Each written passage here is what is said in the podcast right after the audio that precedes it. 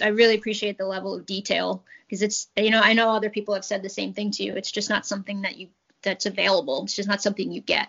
You know, um, camp is great, but you're only getting you know there's three officials on the court that people are commenting on. So you know this level of detail is really great. You are listening to the Crown Refs Podcast, the audio experience for basketball official officials. Serve the game.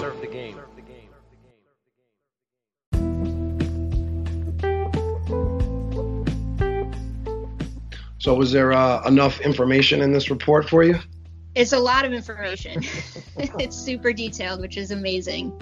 Um, yeah, it's it, it took a it took a while to process, just because I'm somebody who tends to keep a lot of notes myself. So just then rewatching the game, rewatching all the clips with your notes, and then writing my new notes. It's it's a lot, but it's great. It's all it's all good work. Yeah, we tried to we tried to really load you up. There was a lot of key yeah. points and and and things to discuss. So I kind of want to you know give you the opportunity to ask any follow up questions or maybe talk about your notes on top of the notes we gave you. So whatever you want to do.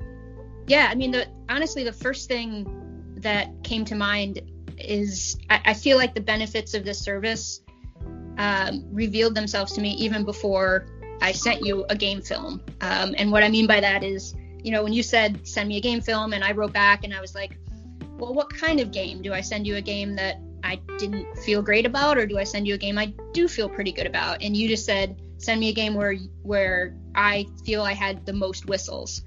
Um, and I feel like why that's important for me to think about is that as I was thinking about all my games and reviewing all my game notes, I, I realized that I don't really have a game where I felt like I had the most whistles. And not that having the most whistles is something to strive for, um, but I think it's indicative of a mindset that you go into your game with. And that kind of mindset is like, I'm in control out here and I'm going to handle whatever happens.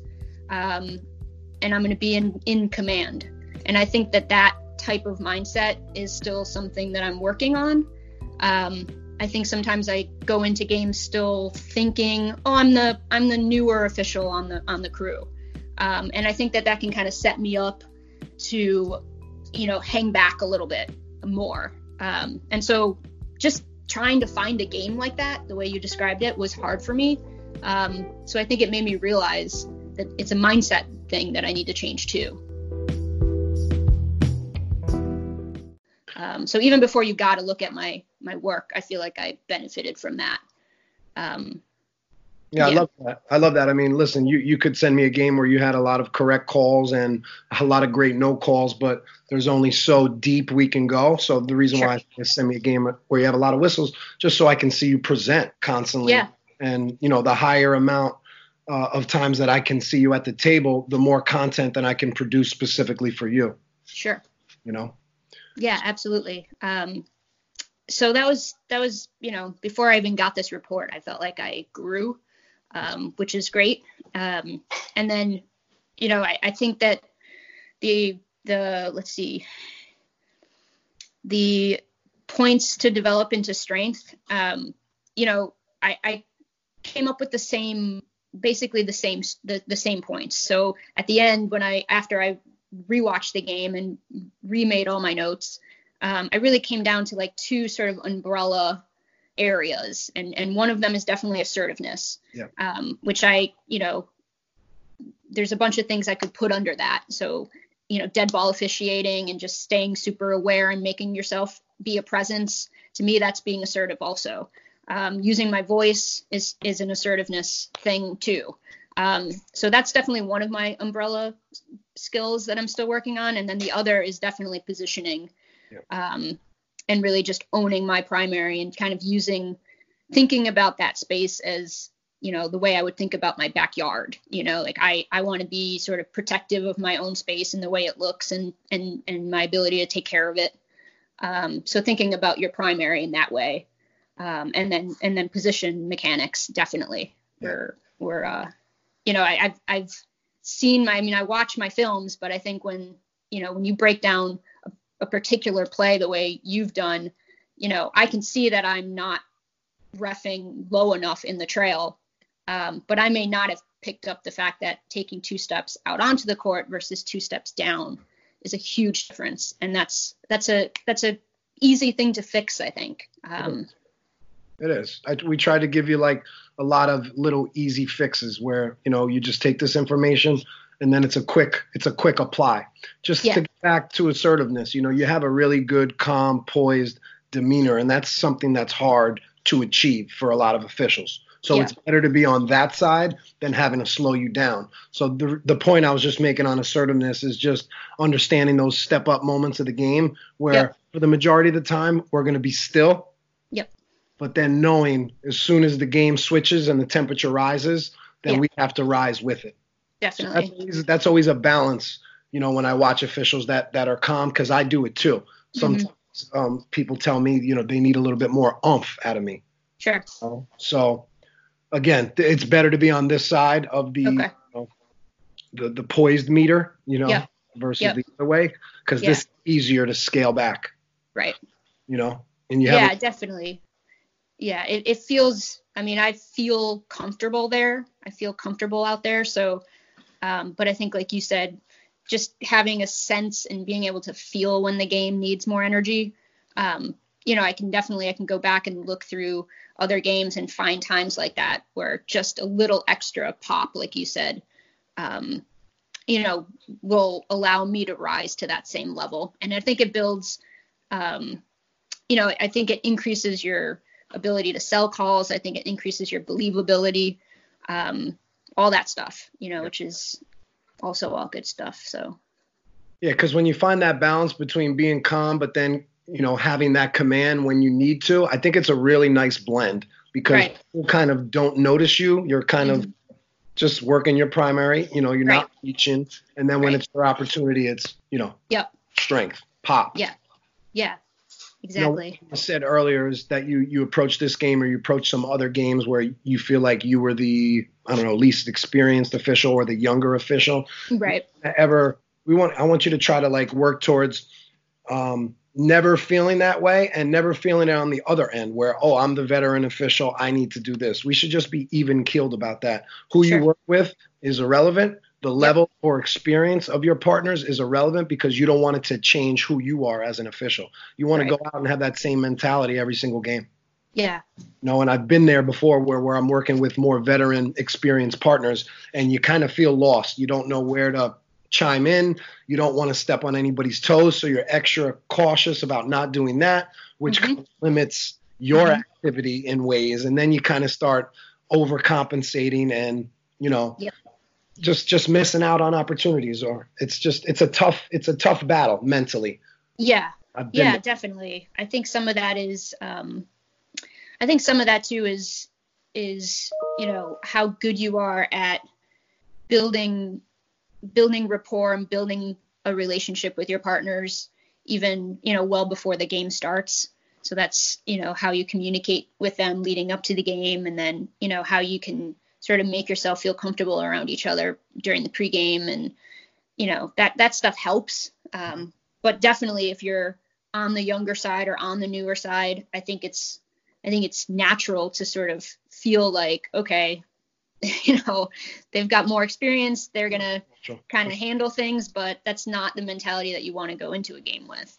Yeah. What other parts of the report stood out? Which feedback do you want to touch on um, I, I really the positioning the in particular the trail positioning is is really was eye opening for me um, I, I, had been told that I work too high in the in the trail, so that's something that I am continuing to work on. And I, you know, I I think I do that for the same reason that most people do that maybe is because you don't want to get beat back.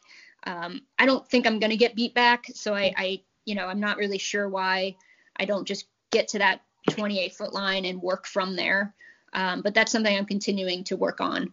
Um, but then just the really simple one to two steps position adjustment, you know, with um, purpose is mm it was really important for me to see that because I think, like I said before, I think that's an adjustment that's easy to make. And, you know, anytime like I, I was watching the the first clip that uh, let's see, quarter one, 859. You know, and I'm, I'm taking two steps out onto the court and I still can't see through. Um, so in order for me to see through, I'd have to have taken four or five steps out onto the court, which is obviously not where you want to go. So just getting to that 28 foot line and realizing if the ball comes to me in that area, then my first instinct should be to take the step down and try to get that in between view from from that angle as opposed to going up. So it's a simple thing, but I think it's it makes a huge difference. Um, you know, in your ability to see through, your ability to see the defender and and the offensive player go up and down. Um, so the position adjustments um, have been were, were that part of the report was really important to me, and even in the in the slot or in the C position, um, you know, I don't feel I feel like I get to my spot and I, I have a good reliable position there, and then you know just taking that one or two steps to, to stay with that open view um, is still something I'm I'm working on. So definitely position adjustment was was huge. You know, that was one thing that stood out was just getting to that 28 foot mark, making that you know a starting point all the time in trail, and then adjusting accordingly. I know we say step down or step up.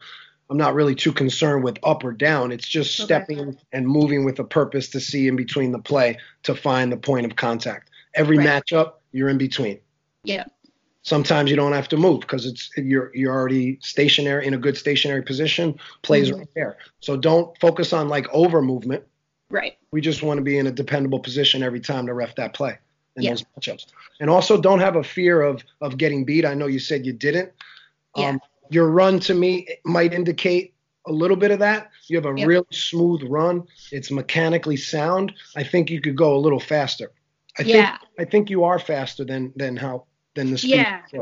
I actually think so too, and that's sort of something I've been thinking about trying to figure out how to work on.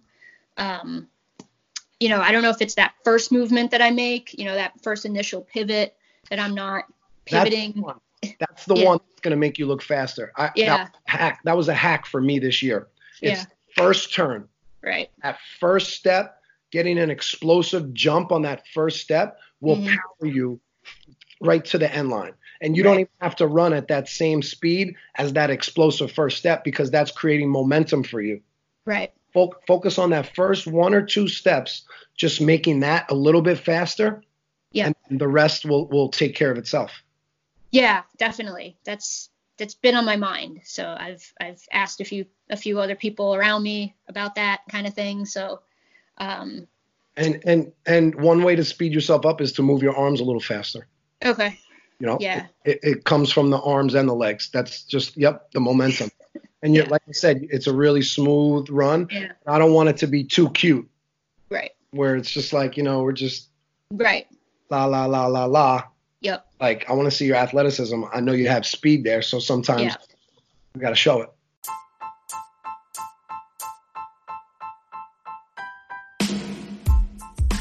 Just want to take a quick break from the podcast to tell you about our new IPR service, which is the Individual Performance Report, one of the industry's first film review services. We break your game down into seven parts. You are now hearing the game notes section where we did a full timestamp review on some notable plays and loaded it with some instructional comments and questions. So hope you enjoy. Hit us up if you have any questions about the IPR. You can email me at crownrefs at gmail.com or hit us up on social. Now, back to the podcast. Yeah, definitely. Um, let's see what else. Um, you know, you you talked a little bit about voice. I'm trying to remember where that was. Yeah, that's something too that I. It's you know when you when I think when you're small in stature, um, you know, it's you have to find ways to sort of ref bigger. Um, and that's something I've heard a lot, and you know, people have talked to me about at camp and finding ways to do that. Um, you know, sometimes I, I, it's why I sort of try to do, um, you know, the point. So if I'm administering a free throw and I do sort of a large, exaggerated, like on the spot sig- signal there to try to like little ways, right? Yeah, just a little tiny ways to sort of stay bigger than sure. I physically am. Um, and using my voice is definitely uh, you know one of those ways. I mean everybody has a voice so i should be using it as much as i can. Um, I'm not gonna, you know, I'm I'm not somebody who ever really yells, so I don't I'm not really worried about like sounding too loud or com- coming across too aggressive because that's just not how I am. Um, but I think you know I sort of err on the side of keeping it more quiet than I probably can on the court. So that's to me that's assertiveness also it kind of falls underneath that. So there's a bunch of different like bullet points under there that I can keep working on.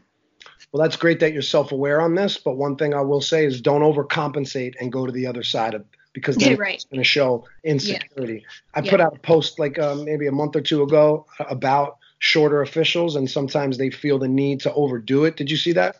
I did not see that, but I'll look it up. Yeah, I mean, just in my experience, they just they just feel the need to overdo it, and people like yeah.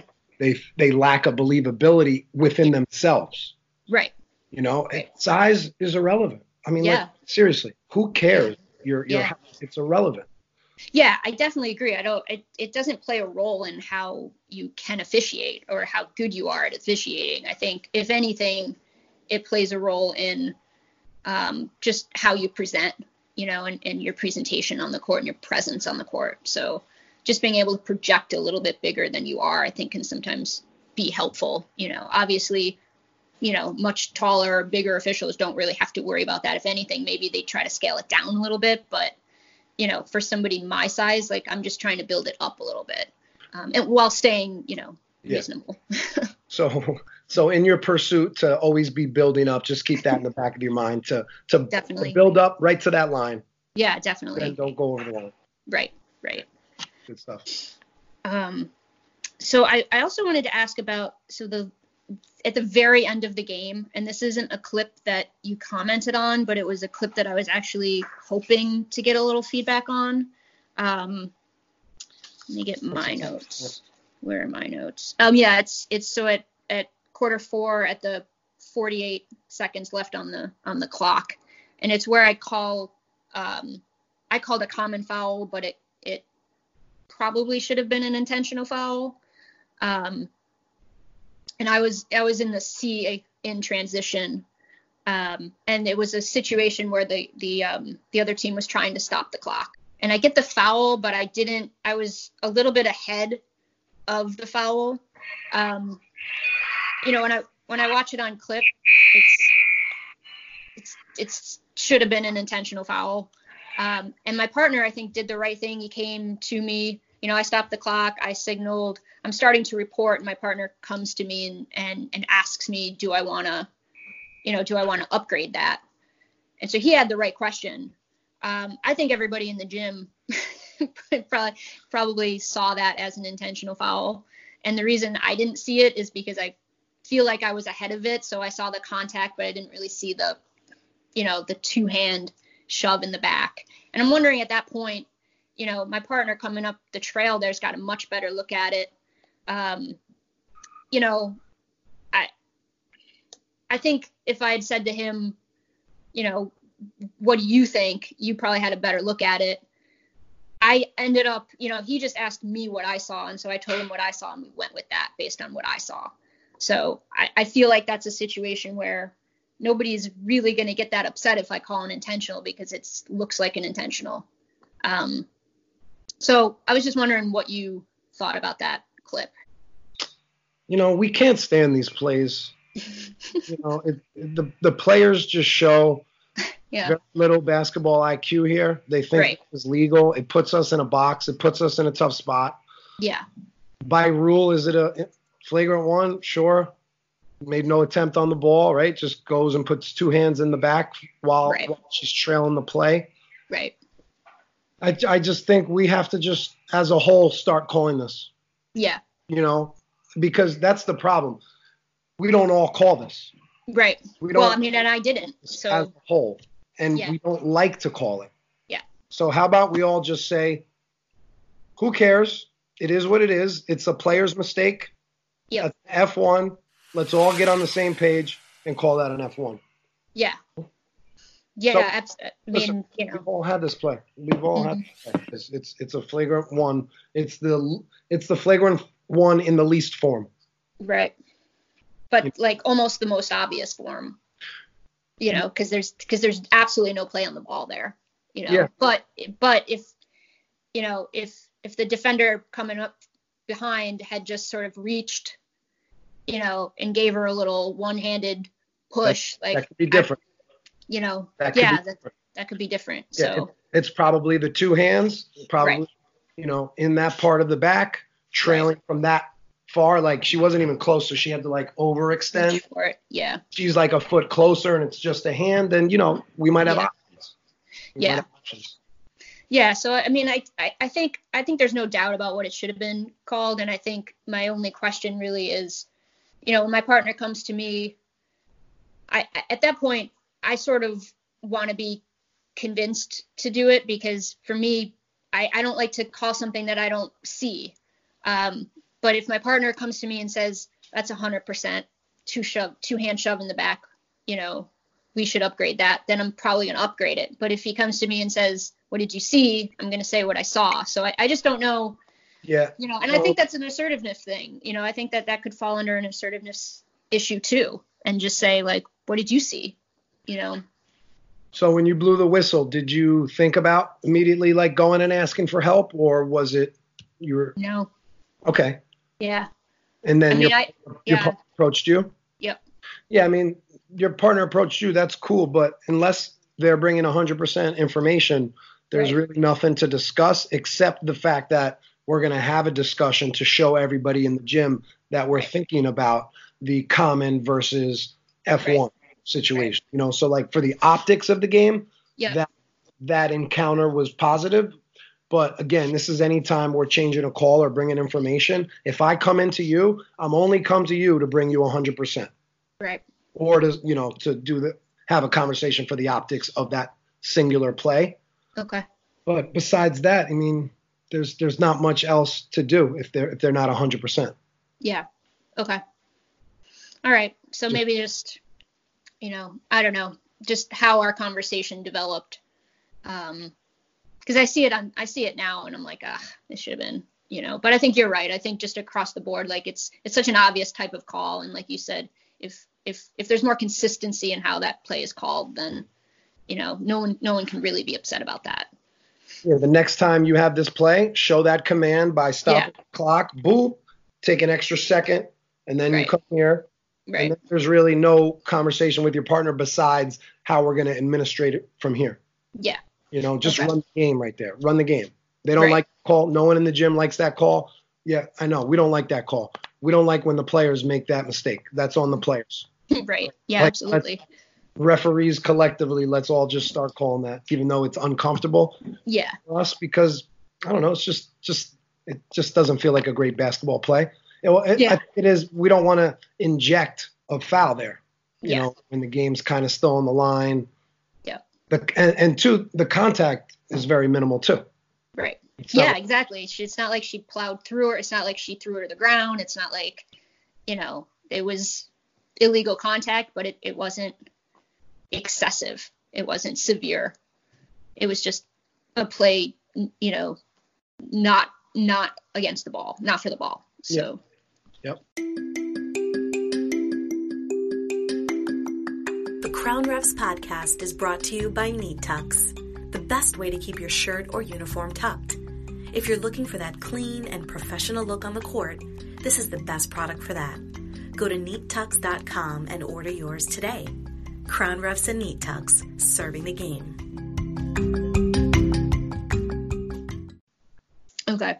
What else? you Um, um, yeah, so I had I made notes about all the clips. Um, so I'm just trying to get through some of the things that you said. I really like this. I really like this idea of fearing the closed look and rather than fearing the wrong or the missed call. So that's that's sort of I try to always think about things to self-talk for myself when I'm on the on the court. So that's a good one for me just in in terms of positioning and thinking about which way I'm moving and which kind of look I'm going to get. So I don't want to, you know, I think sometimes I do fear the wrong call. So like, you know, you've said somewhere that when I blow my whistle, I'm generally right um, most of the time, and I feel that my judgment is is really pretty good when I blow the whistle. But when I choose not to blow the whistle, um, I think generally that's because I don't I don't want to be wrong. I don't want to blow my whistle and be wrong. Um, and nobody wants that, of course. Um, but I think like you know there were there was a clip where I had a it was a you know rhythm balance speed quickness issue and it was a foul and I it was sort of a bump on a drive to the basket and you know that's sort of the call that you know goes back around to protecting my area and you know not being afraid of getting that call wrong because it is it, it is an issue of displacement. So you know that's the kind of call that i have to be a little bit more assertive in in making sure that i'm getting and not sort of fearing that i'm going to make that call and it's going to be wrong because it's not wrong you know and and that should be kind of an obvious an obvious call to get. So I think, you know, generally I when I don't blow my whistle and I look back at a play and I think, oh, I should have blown my whistle, you know, I'm just I don't want to be wrong. So I don't want to blow my whistle and have the whole gym be like, you know, nobody wants that. I get that, but sure. um, you know, so again, I think that's that's also assertiveness. Like so many things kind of fall underneath that for me, um, or at least so many of the things that you commented about. So I like that. I like you know thinking about not fearing fearing the the closed look as opposed to the to the missed call. Yeah, and I say fearing the, the closed look because that has a higher precedent than the actual play itself because putting yeah. yourself in that dependable position right. to see the play is more importantly is more important than than, than the decision you're going to make on that play. Right. Obviously, we want to eliminate any fear on the basketball court. So like I don't want you to fear anything. Yeah. You should not be judging plays and in the back of our mind, we shouldn't have a fear about right. the decision we're going to make, about the right. call or the no call that we're going to make, because then we start guessing. Mm-hmm. You know, you're just lacking a belief in yourself, mm-hmm. which, is gonna, which is gonna um, manifest itself in different ways throughout the game. Yeah. So just being comfortable out there and not worrying if you miss a call. Because right. guess what? You're gonna miss a call. For sure. You're gonna miss a call. so if you go in just knowing that, yeah. Listen, I'm not, I'm going to come out here today and I want to get every single call correct, but it's not going to happen. And I'm not right. a perfect game. Definitely not going to happen. You know, um, and, and guess what? I'll be able to survive a miss hit. Yeah. I'll be able to survive a missed travel. I'll be able to survive a missed hand check. Yep. I can't survive um, a whale of an illegal screen that I miss. Sure. You sure. know, like can't miss big fish but right. don't be concerned about missing the little things. Right.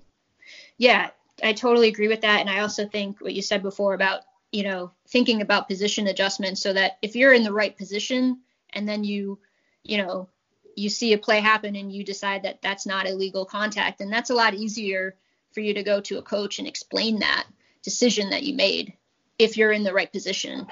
You know, so that's not going to be one more thing that a coach could say. Yeah. You know, you can defend yourself if you're in the right position.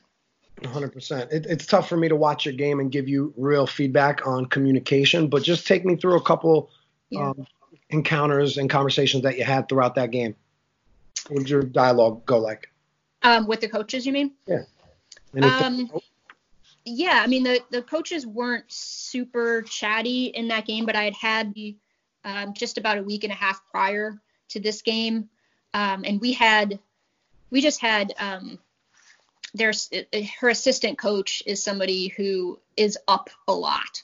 So, you know, as a crew for this game, we talked pregame about making sure that we are paying attention to bench decorum, making sure, you know, as a team, not just the assistant coach, but the players are up a lot. You know, they'll get up to celebrate and they will stay up.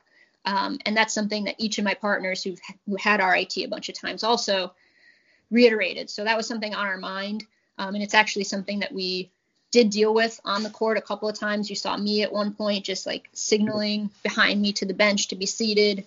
My partner stopped, um, not stopped play, but he during a dead ball issued a bench warning for standing up. So, you know, and then I was sort of the one who came down in front of the head coach and tried to explain that.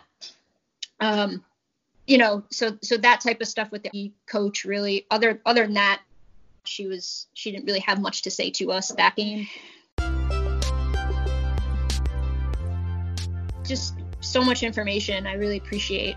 I, I really appreciate the level of detail because it's you know I know other people have said the same thing to you. It's just not something that you that's available. It's just not something you get. You know, um, camp is great, but you're only getting you know there's three officials on the court that people are commenting on. So you know this level of detail is really great and yeah, really appreciate it. I'm enjoying doing it because I get to grow with each report too. It, it helps, sure. you know, me review each game. It's going to help me when I watch my games you know right. this interaction with you you share your story and and your thoughts on it is helping me as well so like it's not just a one way way street so i appreciate you you know? Yeah absolutely. Thank you for listening to the crown refs podcast. Serve the game